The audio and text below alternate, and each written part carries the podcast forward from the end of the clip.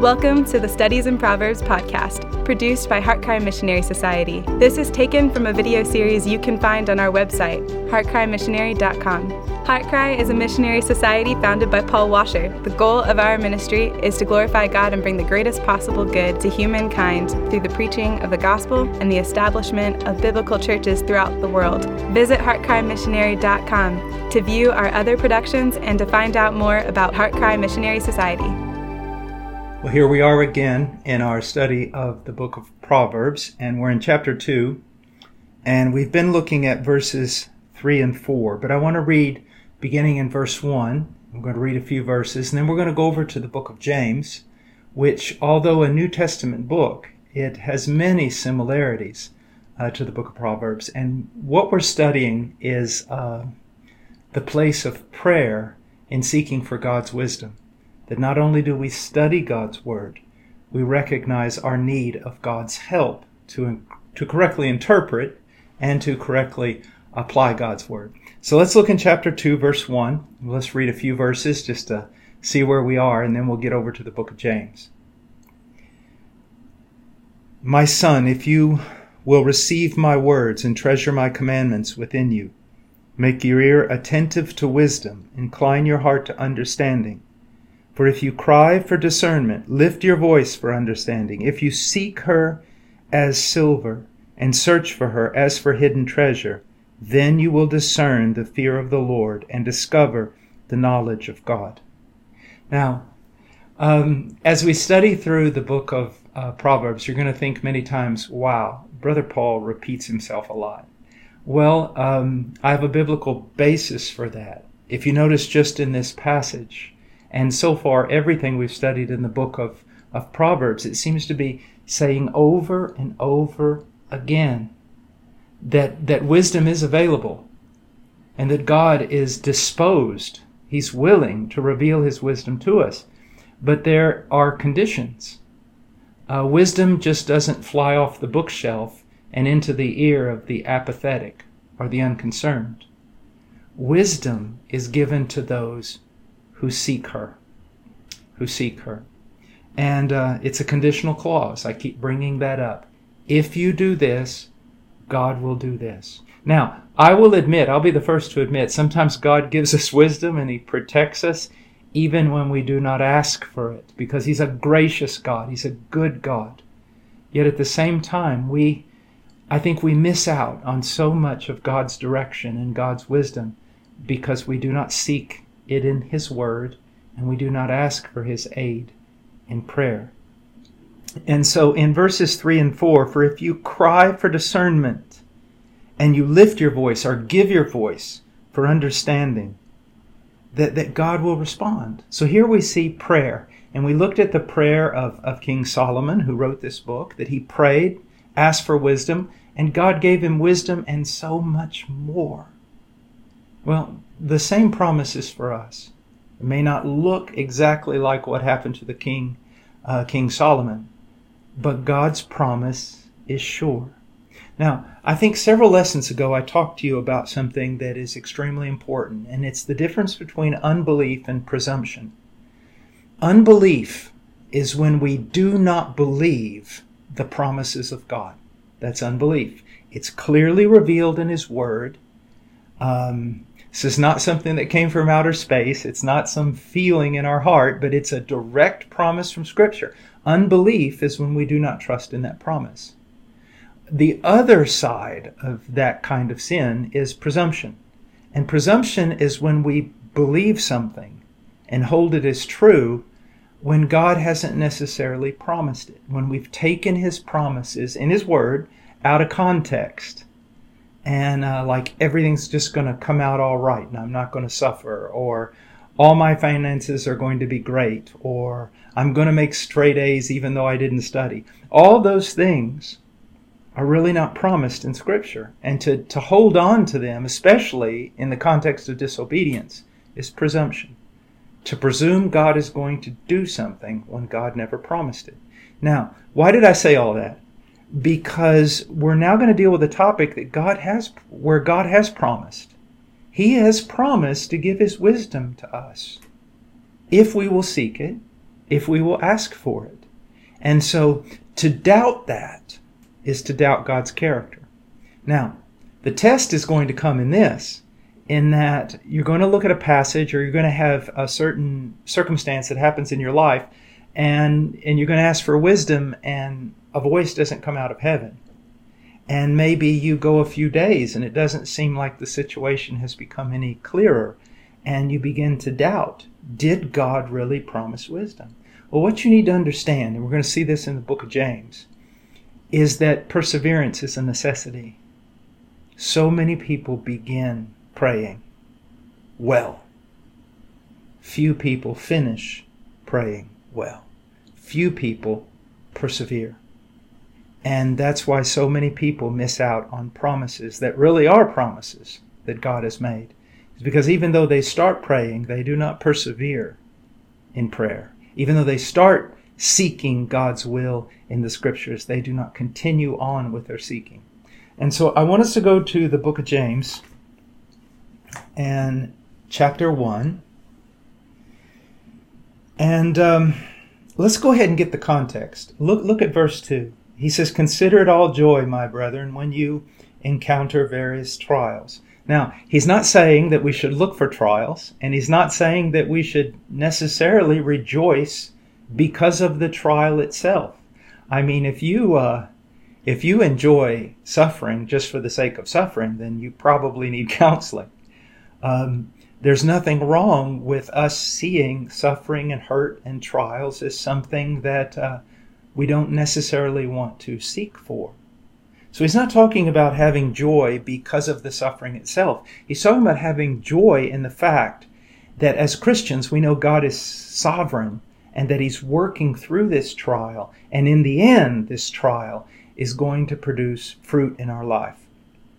So he says, Consider it all joy, my brethren, when you encounter various trials, a squadron of trials. Trials please understand this, young person. Trials are going to come into your life, I mean, from every direction and every sort, every type and kind of trial. And another thing you need to understand something that may be a great trial to me may not be a real problem for you.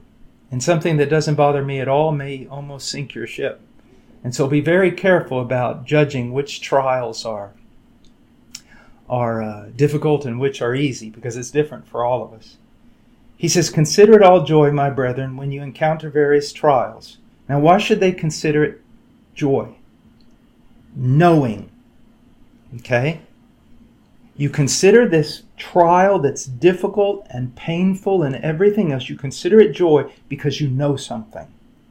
Okay? You know something. From where? From some revelation out of the sky or some prophet who dropped by your house? No. You know something based upon God's word. Consider it all joy, my brethren, when you encounter various trials, knowing that the testing of your faith produces endurance.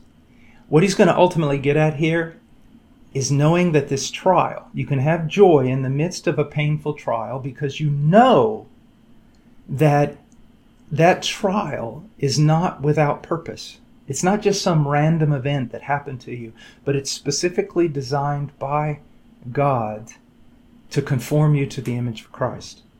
Now, even when we know that, it can still make the trial very difficult. Please believe me. Um, I've been in this for a long time, and when trials come, I know that it will conform me to the image of Christ, but still, there's part of me that just doesn't want it. But we have our joy and our confidence in knowing that this is not for nothing, that God is working, and the big work that He's doing is changing our character and conforming us to Christ. Knowing that the testing of your faith produces endurance. Um, how are you? You know, the, uh, we have a, a, a race here in our area that's an endurance race that's quite famous, from what I understand, and we have some people even in our church, I think, that have participated in it. And they train and train and train all year. And they put themselves through great trials, you know, going up some of these Virginia Appalachian mountains, you know, every day running and running and running in order to prepare themselves for a race, a greater race. In order to give themselves strong endurance so that they can continue. And that's the purpose of trials. It trains us, it strengthens us. With each trial that we pass through, we become more capable, more able to believe God, and to endure in our faith in the midst of the fire. He says, And let endurance have its perfect result, so that you may be perfect and complete, lacking in nothing here, here's what it's all about. Do you really want to know? It's all about our characters being conformed to the image of Christ. Please understand that. There are so many people preaching today just what we call a false bill of goods. They are preaching so many superficial things. That, you know, the goal is that you never suffer. The goal is that you uh, you prosper economically and physically and, and that all these things and it's simply not true. It's it's not in the propositions the theological propositions of scripture. It's not in the examples or history of scripture. God's purpose is to make you like christ. And in order for him to do that there's got to be the passing through the fire. There's got to be the beating with the hammer the molding, the shaking, the sifting. And, and yes, it's difficult, my dear young friend. Uh, please, I know it's difficult. And it will be difficult for you. And when I see you passing through it, I'll, I'll honestly hurt for you. But know that it is with a great purpose. And that great purpose is to prepare you for glory, to make you like his son. So he goes on he says, Now, look at verse 5. But if any of you lack wisdom, so many people will just look at verse 5 and go, If you like, if you lack wisdom. And it's true. If you lack wisdom, you need to ask for it in any time or any circumstance. But especially, he's talking about in the midst of trials. You know, uh, in a everybody, whether they're boxing or karate or wrestling or judo or whatever it is, you know, you look at your opponent and maybe you've studied the way he fights and and everybody has a plan. That's what we all say. Everybody has a plan. I'm going to move inside this guy or I'm going to stay outside this guy or you have a plan it seems until the first punch is thrown. And then it's just it's confusion. it's survival. And sometimes the plan doesn't work out, and sometimes you don't even try to make it work out. You're just trying to fight for your life. And that's kind of the way it is with trials. I mean, I've seen people say, when I, you know, when I have to deal with this, I'm going to do this and this and this. But man, when the trial starts, confusion comes. And, and sometimes you don't know where to turn. And that's what James is talking about here.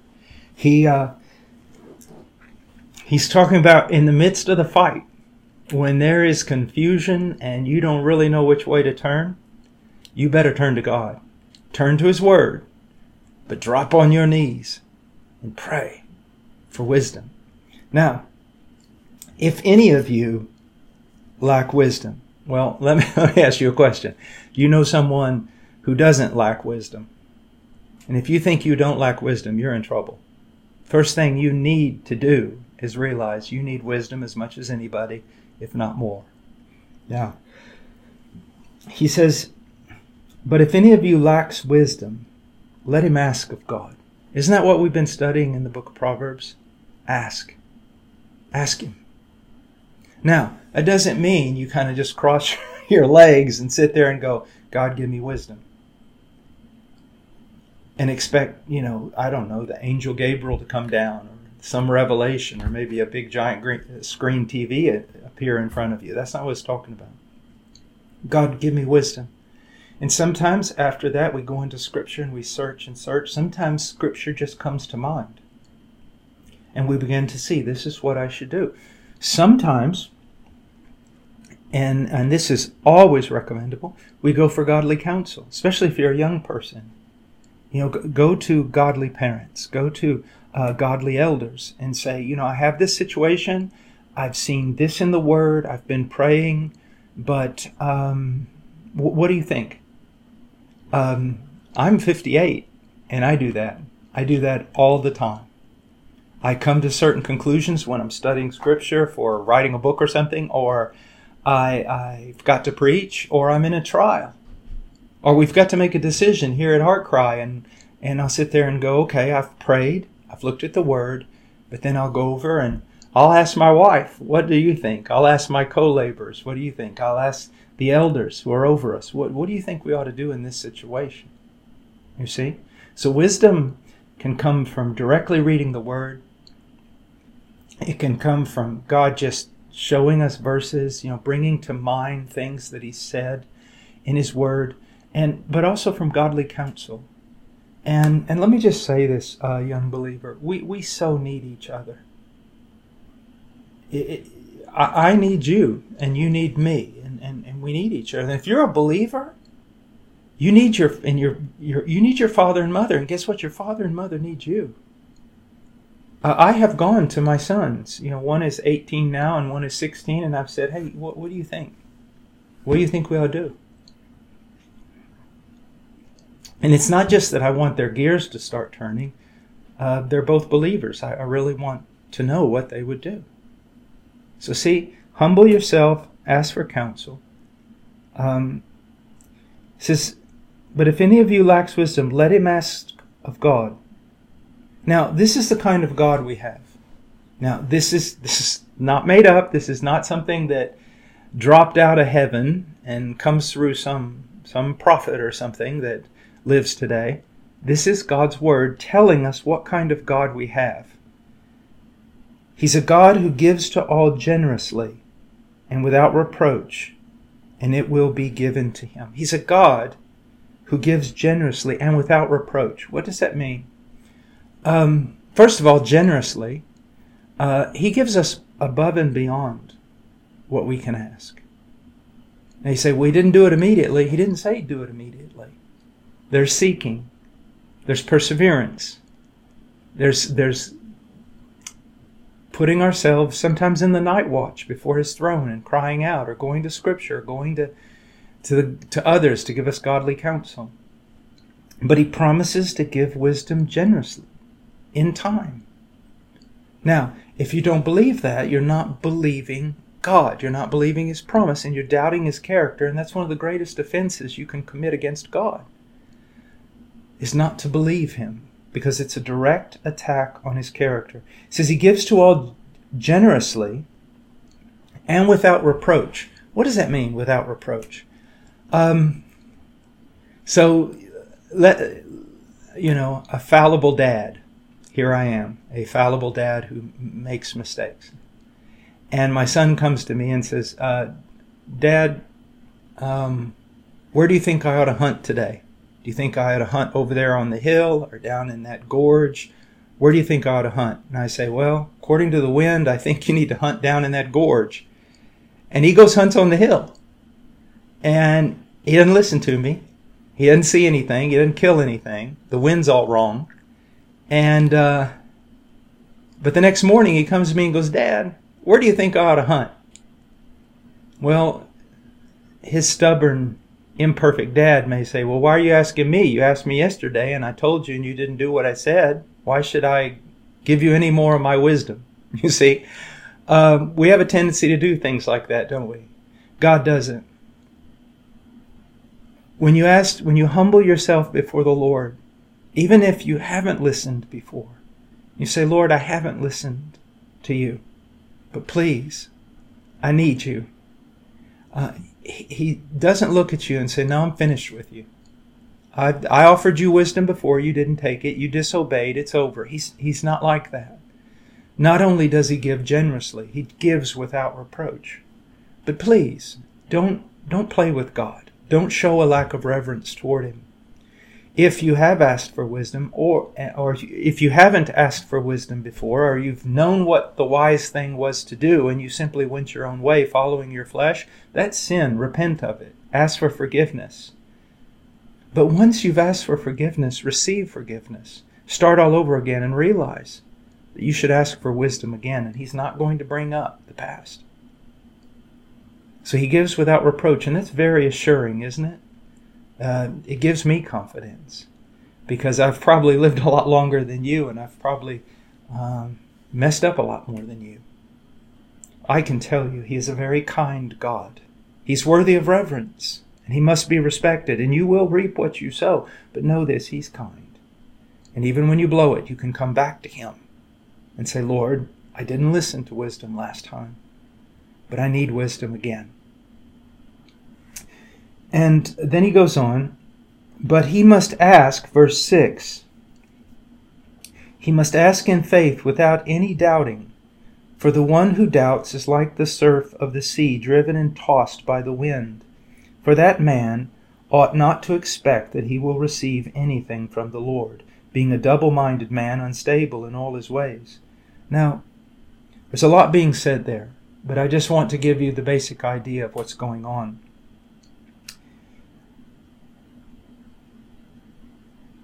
There are promises that can be held to.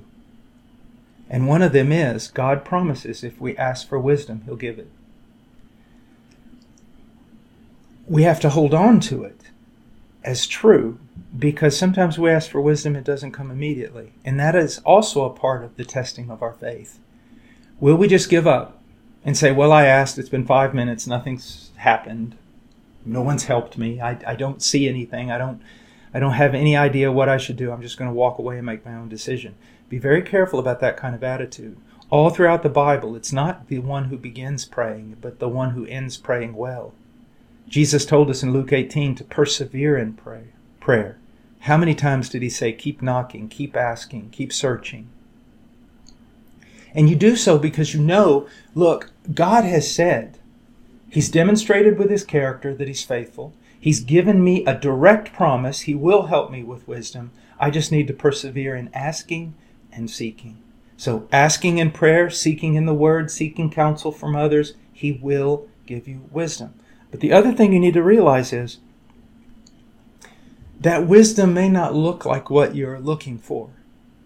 And be, be very, very careful about this. Um, his answers sometimes don't fit into our categories. We're asking for wisdom. You know, um, those of us who are who are preachers, um, it's kind of common knowledge that that a lot of people come to us for counseling. But you know what most people are looking for? They're not looking for counseling. They're looking for someone to affirm the decision they've already made. And if you tell them, well, biblically, this is wrong, what you've decided to do, they'll keep looking for other counselors until they, uh, they find someone who agrees with them. Don't be like that. Don't be like that. Sometimes God's counsel isn't exactly what we would want. And sometimes God's counsel will not ease the pain, it will cause greater pain. It will not take away all the difficulty and trial around us, but it'll actually increase it. Let me give you an example when you have to make a right decision and before wicked men and stand your ground and they punish you for it.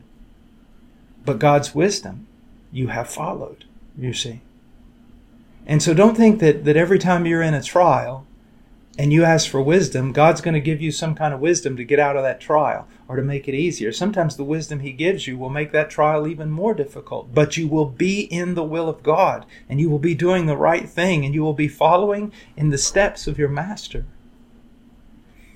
Young person, listen to me. Young men, listen to me. Young women, listen to me, because both of you must equally walk with integrity, and integrity requires spiritual strength. And there are going to be choices in your life that you're going to have to make that are not going to take away the difficulty. They're going to increase it, at least for a while. But you have to choose to do the right thing, the will of God, over that which is not the right thing. And so many times, those of us who are older, we laugh that uh, it seems like always the right thing seems to be the more difficult road. That's oftentimes the case, not always. But know this God is faithful, and He will care for you. He truly will. He knows the way of the righteous. Psalms chapter 1. And that means that not only he knows where the righteous are going, he's intimately concerned and involved in their life. He who began a good work in you will finish it. And He is not only going to help you through trials, He's going to lead you into trials. Because His great goal, young person, is to make you like His Son, Jesus Christ. And Christ Himself learned obedience through the things that He suffered. So, do you have the same goal that God has? Do you ask for wisdom in order to get out of the trial, or do you ask for wisdom to pass through the trial and to become more and more like God's Son? All right, well, in our next study, we're going to be back in Proverbs and we'll try to make a little bit more progress. But again, my goal is not to move fast. My goal is that you grow. So you have a great day, and I'll see you in the next study. Thank you for listening to the Studies in Proverbs podcast produced by Heart Cry Missionary Society. Visit heartcrymissionary.com to view our other productions and to find out more about Heart Cry Missionary Society.